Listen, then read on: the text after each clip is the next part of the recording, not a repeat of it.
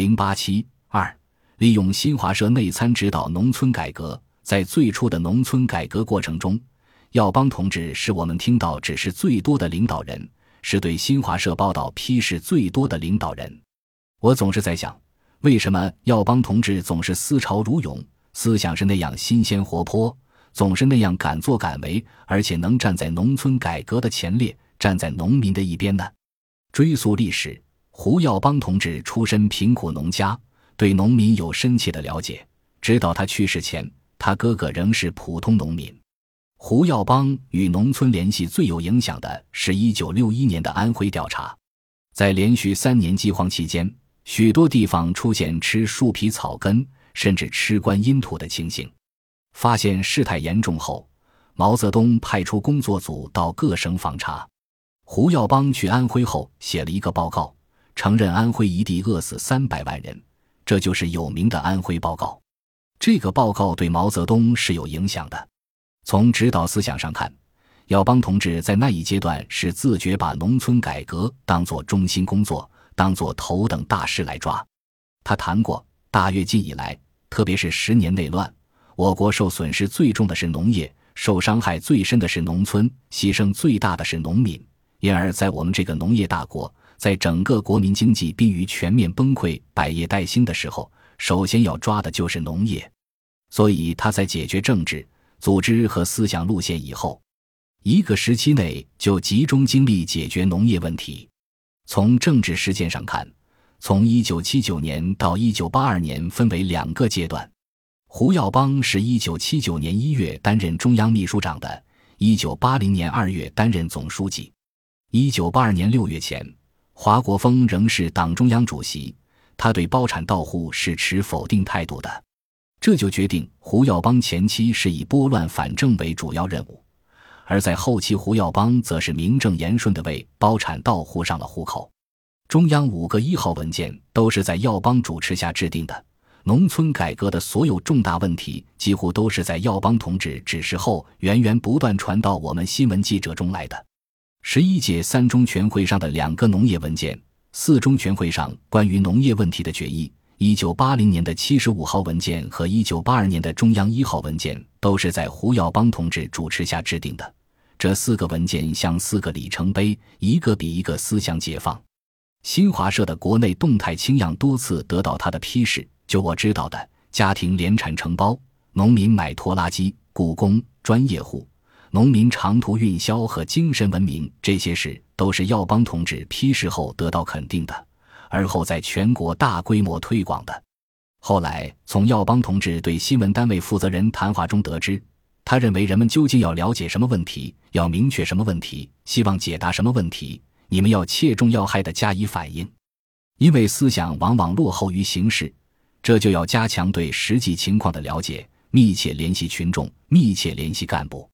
前些时候，我对新华社内参倾向很注意。显然，耀邦同志是有意运用新华社内参来指导工作的。当时形势很怪，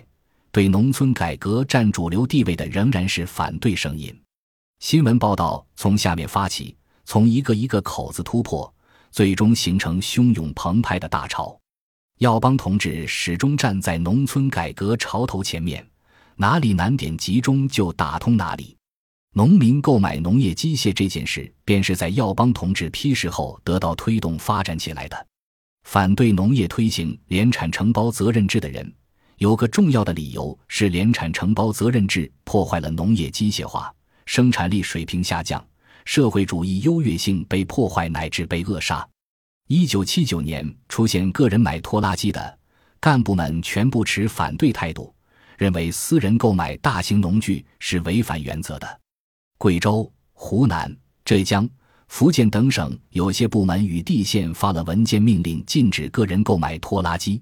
我在菏泽县发现不少农民买拖拉机的事，当时县里也不同意报道。我来到黄河北的商河县张方公社刘安邦大队，找到三户社员联合买拖拉机种责任田的线索，开始编辑，也不肯发稿。后来见到新华社的内参材料，胡耀邦总书记做了批示，肯定了农民买拖拉机的举动。人民日报、在一九八一年一月十八日的头版就用三户社员联合买拖拉机种责任田的标题发表了这条图片新闻。这是全国较早反映农民购买拖拉机的公开报道。耀邦同志在内参上一批事，公开报道就发表了。这些报道推动农民购买拖拉机形成了热潮。一九八一年初，全国私人拖拉机达 三点八万台，一九八二年达到 三十八点四万台，增长 九点一倍。再一个大问题是农民走进流通领域的问题。当时各级政府对农民走进流通领域普遍持反对态度。采访中，我了解到商河县张方公社白济大队农民走进流通领域，在市场与农民间搭起桥梁，一年向市场提供一百万公斤新鲜羊肉，其中运销北京市的就达七十五万公斤，闯出一条发展商品经济的新路。这件事在县里阻力很大，县里不肯评白吉大队为先进单位。白吉农民心里很有意见，他们向我反映不少问题，希望上面能有个答复。一是发展道路对不对，二是体制对不对，三是经销范围能不能扩大。带着这些问题，我写了调查报告，在新华社内部刊物发出。胡耀邦同志在十二月二十四日作出批示，启立同志看后转万里、润生、刘毅同志。这是一个极生动极有说服力的例子，许多问题值得我们思考。